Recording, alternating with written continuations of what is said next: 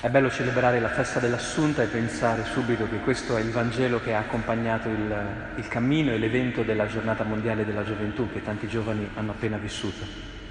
Per cui questa icona della Visitazione e il canto del Magnificat è il Vangelo che è entrato attraverso catechesi di vescovi, del Papa e di tante altre persone nel cuore di migliaia di giovani che hanno già provato a sollevare i loro occhi verso il cielo, no, in questa estate. E ora lo facciamo anche noi qui, partecipando non più da giovani alla speranza del Vangelo. Di fronte alla festa dell'Assunzione abbiamo subito queste difficoltà. La prima è che, come abbiamo ascoltato dalla liturgia, l'evento dell'Assunzione di Maria non è raccontato nelle Scritture, non c'è. Quindi questo è un problema, perché quando una cosa non la troviamo scritta e non possiamo leggerla, meditarla, possiamo farci delle idee che magari in parte sono giuste, in parte sono sempre un po' da registrare, ci facciamo delle nostre illusioni, immaginazioni. La spiegazione più credibile che troviamo in questa liturgia è quello che dice Paolo, che dice così, no? Riflettendo sul mistero di Cristo. Allora, Cristo è risorto, ma sicuramente dopo di Lui tutti riceveranno la vita, a partire da quelli che sono di Cristo. Ecco, questo ragionamento che fa Paolo, che Cristo è semplicemente il primo di una serie di esseri umani che risorgeranno, si applica in modo speciale a Maria.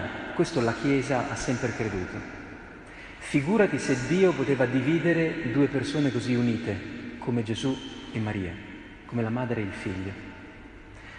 Quindi il ragionamento dei teologi, ma anche dei credenti, è stato questo. Sicuramente Dio a Maria la vita eterna gliel'ha già data, l'ha già portata in cielo. E sapete qual è la prova? Che non c'è la tomba di Maria. Il corpo di Maria, provate a cercarlo, non c'è, non si trova. Questa è l'evidenza che abbiamo, un po' come quello di Gesù. Andate a Gerusalemme e qual è la gioia che provate? Che baciate una pietra vuota. E oggi noi siamo in festa per lo stesso motivo. Maria, la madre del Signore, non è qui, è altrove, è andata in cielo. Gli orientali hanno un modo di rappresentare questo mistero, tutto particolare, perché parlano della dormitio Maria, cioè Maria sarebbe stata assunta in cielo durante il sonno. Se voi andate a cercare l'icona della dormitio Maria, trovate questa immagine, cioè il corpo di Maria morto, attorno a tutti i discepoli che piangono e pregano. Alle spalle di questa scena c'è il Signore risorto con in braccio una bimba piccola, che è Maria, che inizia a portarla in cielo. Questa è una rappresentazione molto profonda del mistero che oggi celebriamo. Mentre la nostra vita sembra che sia un percorso che va a morire e basta, in realtà alle spalle di questa immagine Dio ne sta già creando un'altra, cioè sta prendendo già tra le sue braccia il buono, il bello, il vero che noi riusciamo a vivere e lo sta portando con sé in cielo. Guardate, questo è quello che avviene tutte le volte che veniamo a messa la domenica. Dio prende tra le sue braccia la vita che abbiamo vissuto durante la settimana e la porta in cielo.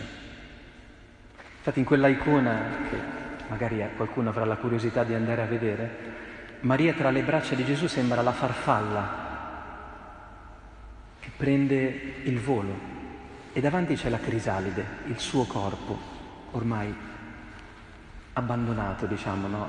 al destino che è anche il nostro, che è quello di finire i suoi giorni in questo mondo. Perché Dio ha voluto fare questa cosa in Maria e per esempio non la fa con tutti noi? L'ha fatta con Maria per mostrarci un segno di speranza e farci capire che anche noi siamo destinati a questo, anche noi siamo incamminati verso questo destino. Forse l'espressione più bella che potremmo portarci a casa è quella che è stata cantata nel Salmo: il Re è invaghito della tua bellezza. Perché Dio si è preso Maria e se l'è portata in cielo? Per far vedere in lei quello che sta succedendo anche a ciascuno di noi.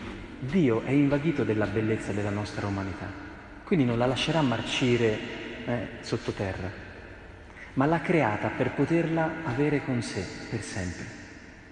Quindi Maria, se ci pensiamo bene, è l'eccezione che conferma la regola. Maria è l'eccezione, lei è stata assunta già in cielo. I santi no, non ancora, noi nemmeno. Ma è l'eccezione che conferma quale regola? Che Dio si è invaghito di tutti noi, nel senso che Dio vuole sul serio abitare nel nostro corpo, nella nostra vita. Quindi capite, la festa dell'Assunzione diventa la grande responsabilità di credere a quello che anche Maria ha dovuto credere, cioè che Dio con noi fa davvero le cose sul serio. Davvero ci vuole bene, ci ama, ci abita profondamente. Questo è quello che ha creduto Maria. Il motivo per cui Maria è andata in cielo non è perché era la madre del Signore, lo dice il Vangelo, ma perché ha creduto. Capite, fra noi e Maria non c'è nessuna distanza. Adesso tocca a noi credere. Che cosa? Che non siamo soltanto degli animali, ma che mangiano, dormono, schivano le malattie e cercano di vivere il più a lungo possibile. Siamo creature da cui esce la vita di Dio. Siamo creature destinate alla santità. Questa è la sfida che la voce di Dio continuamente ci provoca a credere. Cioè da noi può uscire tanto di bello. Maria ha provato a credere a questo e le è venuto fuori il Figlio di Dio. Lei ci aveva una missione molto particolare. Ma anche noi, mentre cuciniamo, dormiamo, litighiamo, dobbiamo renderci conto che in queste piccole cose quotidiane Dio fa sul serio con noi. E desidera che noi mostriamo la santità, cioè la sua vita, il suo modo di vivere. E quindi facciamo le scelte più coraggiose anche quando la storia ci viene addosso. Non ci adeguiamo a delle cose che non ci sembrano giuste. Puntiamo tutte le nostre energie sulle cose più belle. Questo è il cammino che ha fatto Maria, che non è stato per niente semplice. Perché lei ha detto di sì all'angelo, ma poi è iniziata tutta una vita di paradossi. La gente parlava male di suo figlio. Lei ha dovuto credere fino all'evidenza contraria della croce, che Dio le aveva veramente promesso qualcosa di eterno. Questa credo che sia, ecco, forse la vera sfida. Credere che quello che ci dice Dio, che è un destino di eternità, cioè fare delle cose grandi, belle, eterne, sapendo però che facciamo ogni giorno i conti con la morte, con la malattia, col fallimento. Perché essere eterni non vuol dire essere immortali. Noi, vedete, tante volte abbiamo preso questo dogma dell'assunzione, no? Un po' come facciamo a volte noi maschi, in una chiesa che purtroppo è ancora molto maschile con le donne. Sembra che le omaggiamo tanto, no? Gli diamo tanti riconoscimenti, ma non le valorizziamo davvero. Rischiamo di fare così anche con Maria, no? La mettiamo tra le nuvole, con una bella corona, tutti a cantare, no? I canti mariani alzano i decibel di tutte le chiese del mondo. Ma noi dobbiamo guardare al cammino umano di Maria e imparare davvero.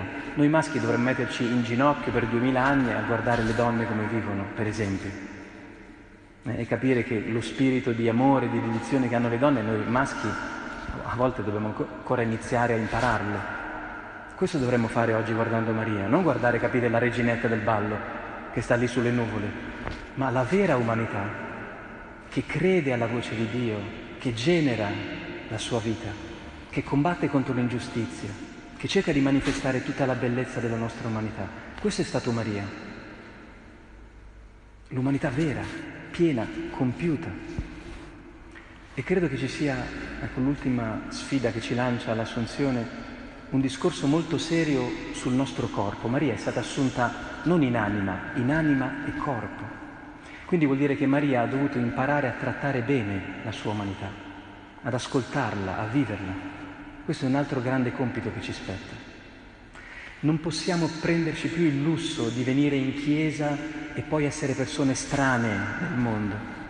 Essere dei corpi sani, cioè anche santi, vuol dire essere delle persone integrate, che vivono tutte le proprie dimensioni in un modo adeguato. Il nostro corpo lo dobbiamo preparare per la risurrezione.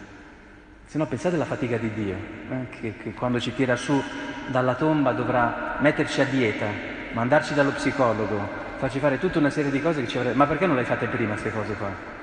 Ma perché non ti sei dato una giustata finché eri nel mondo, finché potevi prenderti cura di te? Perché questo dobbiamo fare. Non pensate che venire a messa, a credere, sia una spalmata di zucchero sopra un piatto che resta amaro. No, noi abbiamo il compito di far venire fuori il meglio della nostra umanità. E non perché questo sia un dovere, perché Dio si aspetta... No, perché il Re si è invaghito della nostra bellezza e allora dobbiamo farci belli, fin d'ora. Diventare i più belli possibili. Questo ha fatto Maria. Ha fatto splendere la sua umanità. Si è presa cura di lei a tal punto da poter diventare la madre di tutti. Quella che se la guardiamo... se la preghiamo, se ci rivolgiamo a lei, troviamo sempre un aiuto per affrontare il nostro cammino. Buona festa dell'Assunta a tutti, speriamo di poterci addormentare stasera tra le zanzare e il caldo, credendo che anche della nostra strana bellezza il Re si è invaghito.